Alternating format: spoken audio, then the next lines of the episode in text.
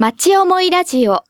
この番組は毎週西東京市という町でご活躍の方々にご登場いただき、この町に対する思いを語っていただきます。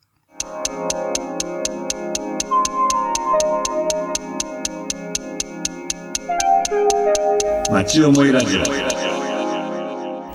おはようございます FM 西東京の有賀達郎です、えー今日は西東京市の会社ユニココの代表若尾健太郎さんにお越しいただきました。若尾さんおはようございます。おはようございます。えっ、と若尾さんとは散歩市の時なんかにお話を聞いたりなんかしてこの番組に出ていただいたんでしたっけ？そうですね。はい。今日はね散歩市はもう終わっちゃって、はい。えーちょっと違う話をしようとはい。いうところで来ていただいてるんですけども、はい。なんか最近西東京ってなんかその住みやすいのかよくわからないんですけども、こう戻ってくる、一度どっかには引っ越してったけど戻ってきてまたここに住み始めてるみたいな人が多いっていうのは聞くんですけど、そうなんですか若尾さんの世代そうですね。私たちの世代で言えば、やっぱりあの同級生の人たちが、んあの周りに結構帰ってきている、もしくは帰ってきたいという声も聞きます。若尾さん自身も、はいあの海外で仕事をしたりなんかしながら結局生まれ育ったこの西東京で仕事をしていると。そうですね。はい。やっぱりここがなんかもしかしたら何で戻りたいんだろうっていうのはそうですね、はい、私自身はやっぱり友達がいるとか、うん。家族が周りにいるとか、あのいろいろな思いがあったんですけれども、最近その裏付けが何なのか、皆さんがどうして戻ってきたいのかっていうことが気になってます。はい、そうですよね。あの、えー若尾さんの年代よりも少し若い人もそうだしもうちょい上ぐらいの人も結構戻ってきてるって、はい。時々聞くので、聞く時々でもないからよく聞くのでなんかその辺の裏付けをね、はい。ちょっと今日は、えー実はやってみたいと思ってまして、そのリーサスはい。突然リーサスっても何にも分かんないでしょうけどけリーサス。地域経済分析システム。はい。その国が、えービッグデータいわゆるいろんな細かいデータを、えー公開してるんですよね。はい、そうですね。公開したデータを使って、えーいろんなことを調べよう、は考えていこうとはい。いうような状態になっているので、はい。まあその我々も、えーその今ここに住みたい人たちが戻ってきたりなんかしているのを、このリーサスを使ってなんかその探っていこうと。はい、そうですね。なんかとこをちょっとやってみたいなと思っているので、はいまあそんなような話ができればと思います。はい、今日よろしくお願いしますよろ。しくお願いします。若尾さんあのさっき突然僕はあのリーサスであるとかですね、はいビッグデータとはいいう言葉を出して、あ今日はそれやりますって言ったけどわからないですよね。そうですね。なかなか普通の一般に暮らしてる方々には何のこっちゃいなって話ですね。でビッグデータってなんか細かいいろんなその人がどう動いてるかとかそういうようなことをこう集積してそれで分析してなんか流れが分かったりとかそういうのはそうですね。もともとあのスーパーの顧客情報とか、どういった人が来てどういった年代の人たちが何を買ってっていうものを細かく集積して、それをどうマーケティングとか市場に、あのどう自分たちの経営に生かすかっていうものから来てますね。からそのいろんな人の動きが特に今あの GPS 付きの携帯なんかを持ってる人が多いから、そういうことによって人の動きがこうデータ化できるわけですよね。そうですね。そうえー、と例えば西東京市には、どういう町からここに来ている人が多いとか、はい。この瞬間にはどのくらいの人がここで動いているかとか、そういうのもこう分かっちゃう。分かっちゃいますね、あのこのリーサスっていうのはもともとあの地方創生って今、あの国が一生懸命お金をばらまいてですね。とは限らないですけれども、まあ、あの地方をどう元気づけるか、自治体をどう元気づけるかっていう一環で地方創生っていう政策がありますけれども、はい。その一環でこのビッグデータ、リーサスっていうシステムを作ってそのビッグデータ数字をどうあなたの町に生かしますかっていうもので提供いただいているものなんですけれども、これはあの必ずしも地方だけじゃなくて、んうん。西東京でもあの活かせることは大いにあって、逆にここで西東京がこの数字を活かせなければ他の地域が頑張ってしまって、西東京あれ頑張ってねえじゃねえか、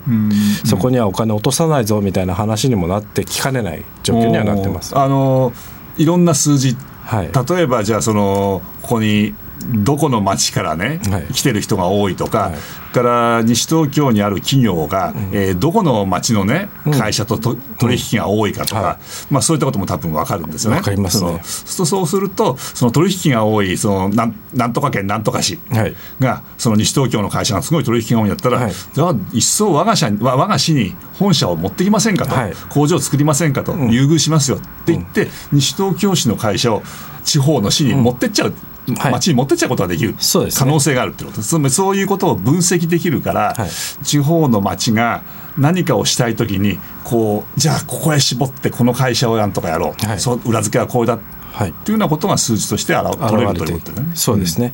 じゃあ実際そうの詳しいデータっていうのがあって、あの例えば平日はあの西東京市は所沢からの流入者が多い、え入ってくる人が多いとか、うんはい。例えば転入者は練馬区とかが23区から多いんですけれども、なぜか5位あたりに大阪府から来てますよね。うんうん、ありますね、あのデータ。はい、あのデータが何なのかっていうところをちょっと、あの探ってみるのも面白いかと思いますけれども。そうですね、はい、それによって、えーなんでそういうかかなり離れた人たちあところから来た人たちがそこそこの人数いるのかと、はい。それはここに何特徴があるのか。もしかしたらそこと企業は同じねあっちに本社があってこっちに工場があるとか、その逆だったりとかそういうこともあるかもしれないし。そうね。そういうのが市民がそういった実は西東京市ってこんな街だっていうのを知るきっかけにもなるんじゃないのかなと思いますね。それがリーサスっていうので、えー個人誰でもそのインターネットを通じるパソコンがあればそこへつなげて、はい。そのビッグデータを見ることができるわけですよね。はいで人口の動きであるとか、えー、となんだろうかんその人口か観光地の、えー人がどう動いてるかとか、えーどこからどこの町に移動してるとか、そういうのもこう実際に数字として見えるわけですよね。見れます。はい、でなんとなくあのリーサスってやつをこうパソコンでいじってるといろんなことがこうへー。っていうことがあわかりますね。ね。例えばあの創業比率って言ってあの、西東京市はどのくらいのはい。人たちが、あの会社を起こしてるかっていうものが分かるんですけれども、それが全国で何位かうんうんうん。とか、そういったものもあ東京都内では何位か、ん。そういったものも分かるんですよね。そうするとあ武蔵野市よりも、あの創業比率は低いけれども、小平市よりかは創業比率高いね、うんうん。で都内で言えば26位ぐらいだと、あ意外に60個ある自治体の中で西東京市頑張ってるじゃねえかと、じゃあ起業する人たちにどういった支援ができるのかっていうことも考えられるようになる、うん。そういったアプローチとかそういったものが目で見えるっていうのがとても面白いかなと思い具ます。体的にこの町この町にしろ、まあ、日本全体の人の動きから経済の動きっていうのかな、はい。そういうのがすごく分かって、はい。であの一部分すごい細かい企業のデータなんかはあの行政の人しか見られないんですよね、はい。僕ら一般市民はその細かいところまでは見られない、はい。でも今はまだデータが、えー第一段階でこの後バージョンアップをしていくようで、なんか医療データもそこに出ていって、どこの病院にはどこの市から来る人が多いとか、そんなことも多分分かるようになってくるらしいですね。そうはい、あとは農業センサスとか、ん。そういう統計データも入ってきますし、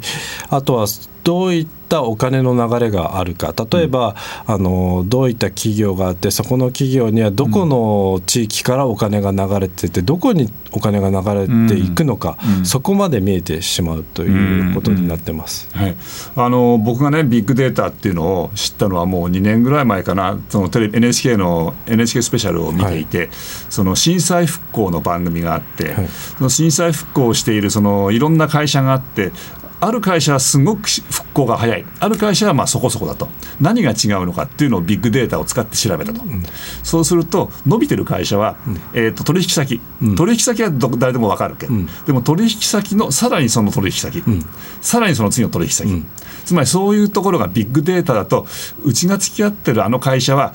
その先にこういう会社がいて、その先にこういう会社があるっていうのが分かって、そのそういうところで東京にすごい流通のネットワークを持ってる会社を持ってるところと付き合ってるところと付き合ってるみたいなね、はい。そういうことがあるとすごく伸びる。伸びますね。つまり会社ってその伸びるのに誰と付き合う？そこら辺は分かるんだけど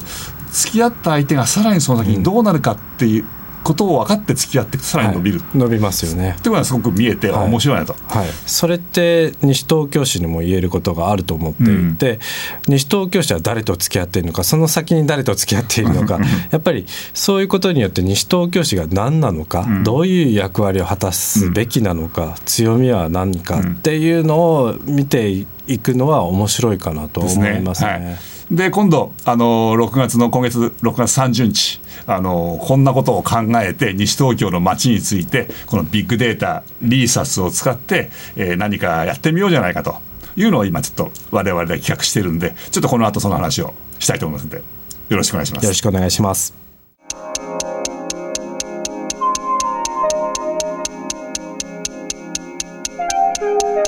町思いラジオ若尾さんそれではあのこのビッグデータリーサスを使って、えー我々が6月30日に、えーどんなことをやるのかと。まあ、どんなことをやるのかって大雑把に言っちゃうと西東京の街って、えー一番最初に今日今日の一番最初に話した結構住みやすいらしくて人が戻ってきてるよねとかす新しく来る人結構いるよねって話をしたので、はいそのこの街ってどういう街かっていうのをこのリーサスっていうデータを使って探ろうとはい。いう会議で、それからそれで、えー、といろんな人に集まっていただいてあそうやったらこういうこと考えられるんじゃない？こんなことやったらなんか面白いかもしれないとい。うアイデアを出していただいたりしたいんですよね、この会議で。そうですね、今までのまちづくりの会議とかワークショップってどちらかというと意見こういうことをしたいんだとか、こういうのが課題なんじゃないかっていうところがあったと思うんですけれども、今回のこのリーサスっていうのは、こういう数字が出てるよね、じゃあこの数字を伸ばすためにはどうしたらいいのかとか、例えば農業のあの産業がとても強みだっていうのが分かった。じゃあこの強みをどう生かせばいいのかっていう、そういったやっぱり裏付けの数字がある。じゃあその数字をどうあの生かすも殺すもどうするのかっていうところが考えられる機会なのかなと思ってます。そうですよね。あの今なんかパソコンになんか数字なんかリーサスの画面が出てますけど今若尾さんのところのパスの前にあるパソコンはそれは何の数字が出てるんですか？今ですねあのそのまま読みますと東京都西東京市年齢階級別準移動数の時系列分析すごい 長いわかりませんわかりません。わからないんですけども。まあ要するにあの0歳から100歳までその時に人がどう西東京市に増えてるか、減っているかっていうものを表したグラフなんですけれども、例えば、はい。あの10代から18歳ぐらいまではどんどん、あの人が増えるんですね。増える。西東京市の方に入ってくる。入ってくる。人が入ってくる、ですけれどもやっぱり大学卒業後に20代前半にから、あの後半にかけてドーンとに1000人以上の人が流出していく。1000人以上の人が流出していく、う。うん。でその後20代後半から30代前半にかけて人が戻ってくるっていう傾向はどこの町にもあるんですけれども西東京市で言えばですね、はい。ここ10年顕著にん。西東京市に入ってくる人が増えている。ほう。20代後半から30代前半に人が入ってくる人が増えている。今までは減ってたんですね、うん。なのになぜかここで2005年から2010年にかけて521人の人々が入ってきている。入ってきている入ってきて。これはどういうことなのかっていうことを U ターン者が多いのかもしくは働きやすい環境があるのか住みやすい環境があるのかもしかしたらそういうものが西東京市には面白いものがあるのかもしれない。と思それが最初に知ったあの若尾さんの周りで出てったけど戻ってくる人たちが結構いるんだよねっていう話を裏付けてる可能性のあるっていうかそういう数字ですよね。その数字が目で見れる、んうん。意見じゃなくて肌で感じているものじゃなくて、数字で現れるその意見の部分では、はい。さっきうちのスタッフたちとちょっとあの話をしたらば、はい。なんで西東京に住んでんのって話聞くと、はい吉祥寺に近いから、はい。ありましたよね。ありましたね。うん吉祥寺に近くて安いから。本当は吉祥寺にだあの武蔵野市に住みたかったんだけど、うん、ちょっと安いからこっち。って、はい。割とそういう意見がポツポツをこうスタッフの中でも出てきました。はい。それはもしかしたらえー、と面白いことじゃないかというふうに僕はあの時思ったんだけど、はい。西東京市が吉祥寺にならなくていいっていうこと、はい。つまりなん少し安いから。うん。安いっていうのはメリットってことなんですよね。そうですね、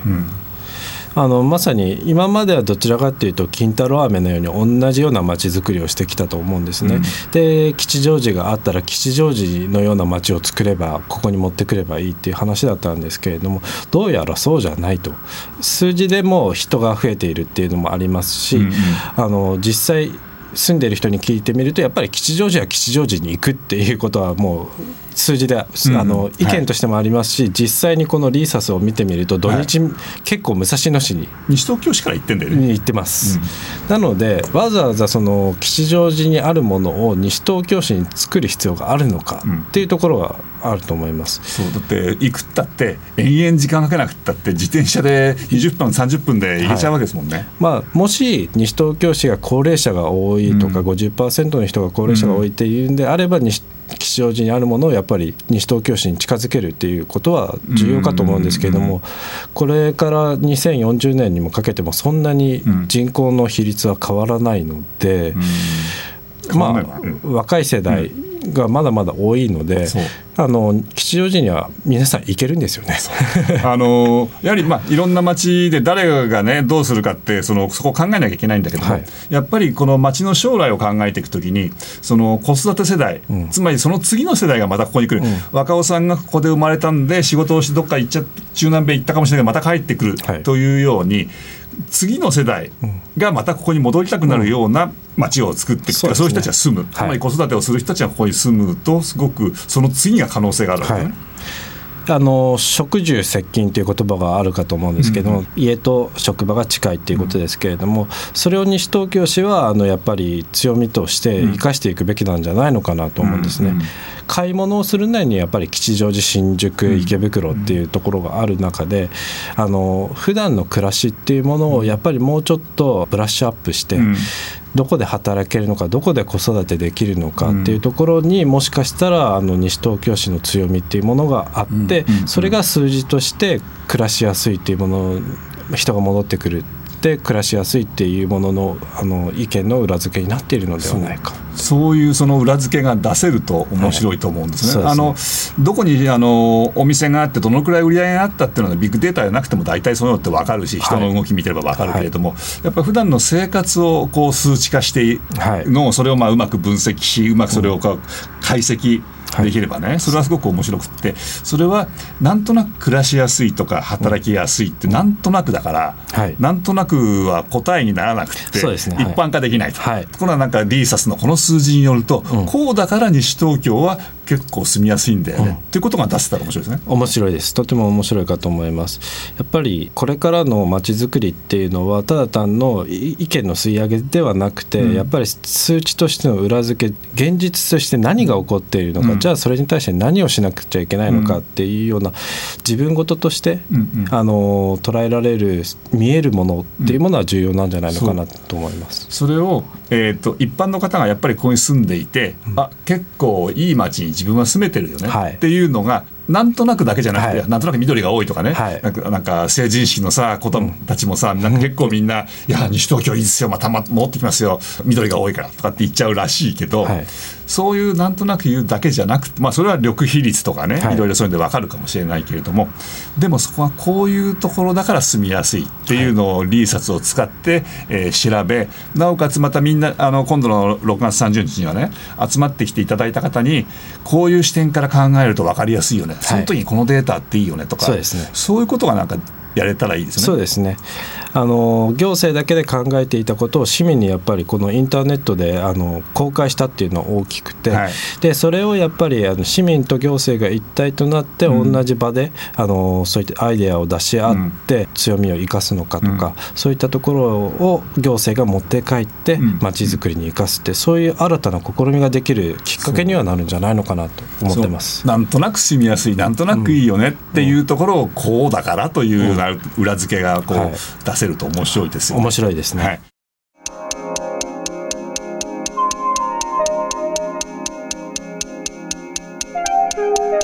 町思いラジオ。えー、と6月30日、6月30日って言ってますけど、えー何をやるかっていうと,、はい。えー、と6月30日の夜6時半から、えーコールたなし